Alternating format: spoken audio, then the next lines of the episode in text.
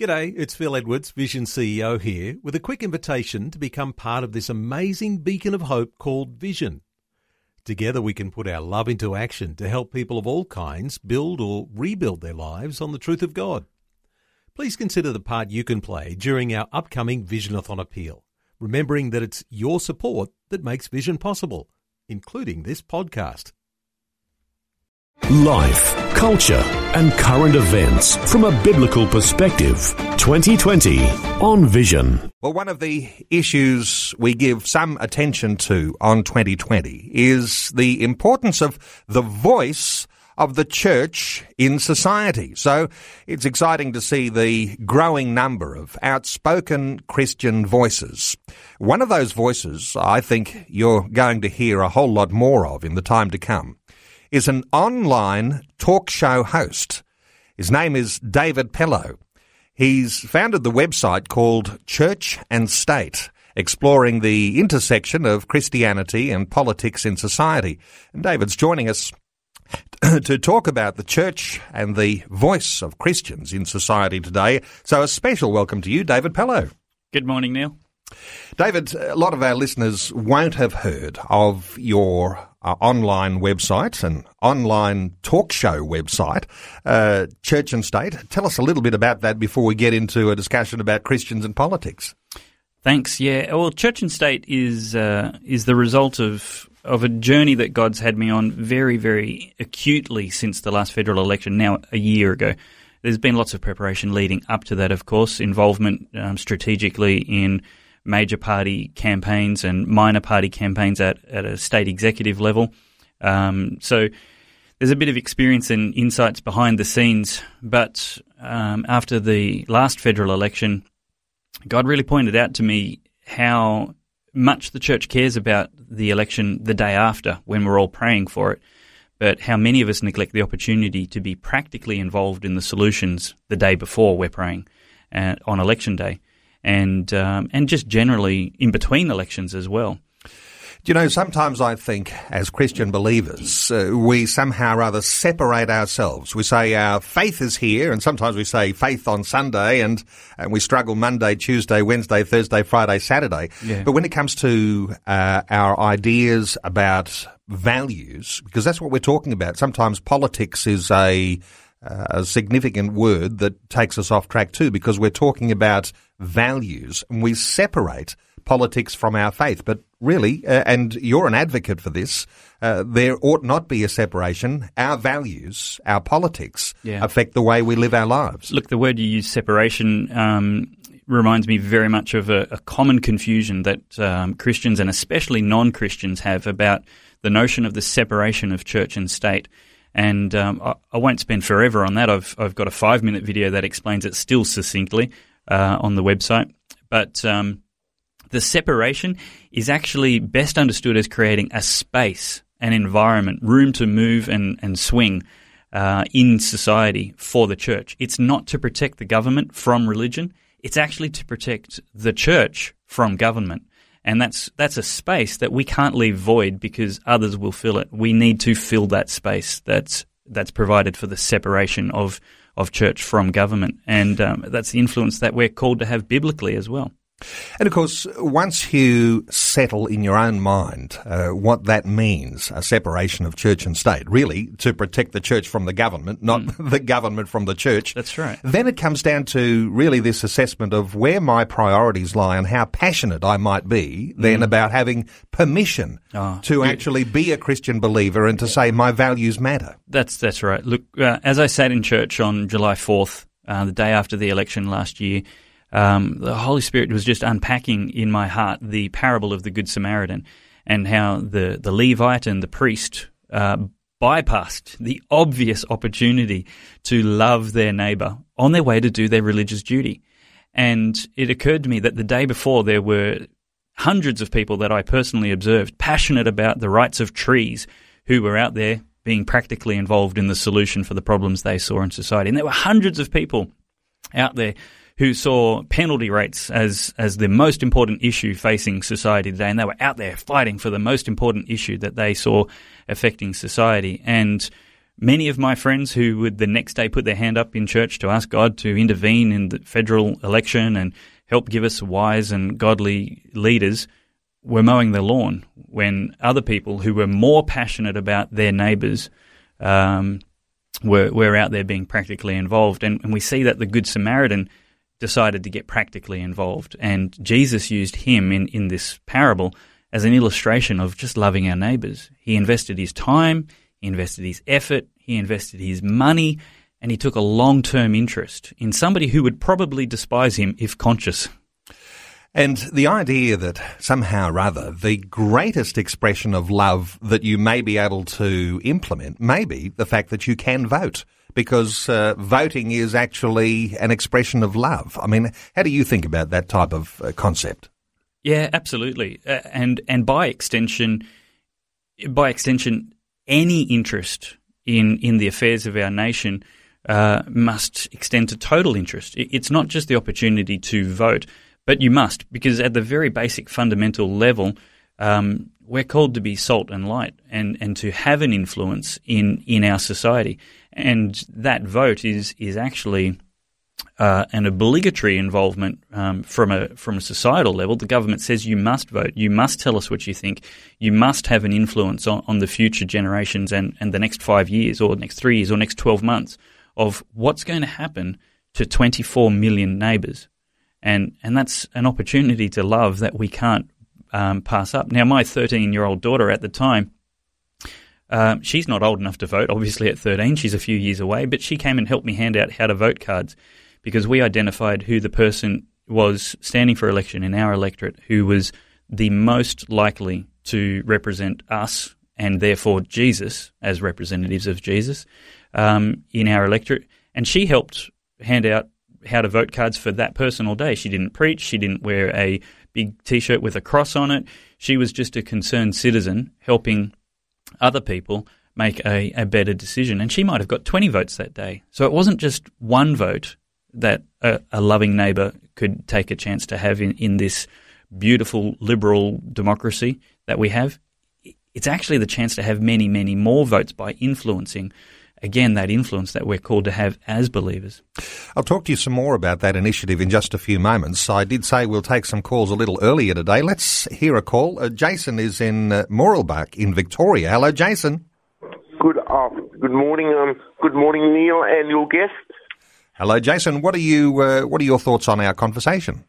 As Christians, we are obliged and encouraged and and commanded to influence and pray for all our leaders, no matter who they are and where they are. And as in James, I think it says, pray for those who lead in leadership areas.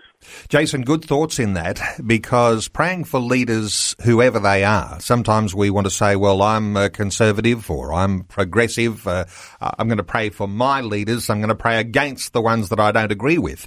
Uh, your thoughts on what Jason is sharing? Yeah, absolutely. Um, th- there's no question about that. Um, I've heard some people interpret that that we can't criticise leaders because we have to pray for them.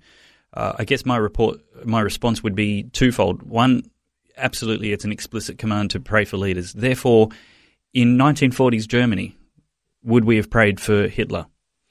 And if so, how would we have prayed? And another question: back in uh, first century uh, Israel, did Jesus pray for the Pharisees he, and the Roman occupiers? And if so, how would he have prayed for those? So, praying for leaders doesn't mean we agree with them. It also doesn't mean we shouldn't call out injustice and oppression whenever we see it. Because this is the interesting thing about being a Christian. Uh, it is drummed into us in church life that Christians bring the good news. We bring the gospel message.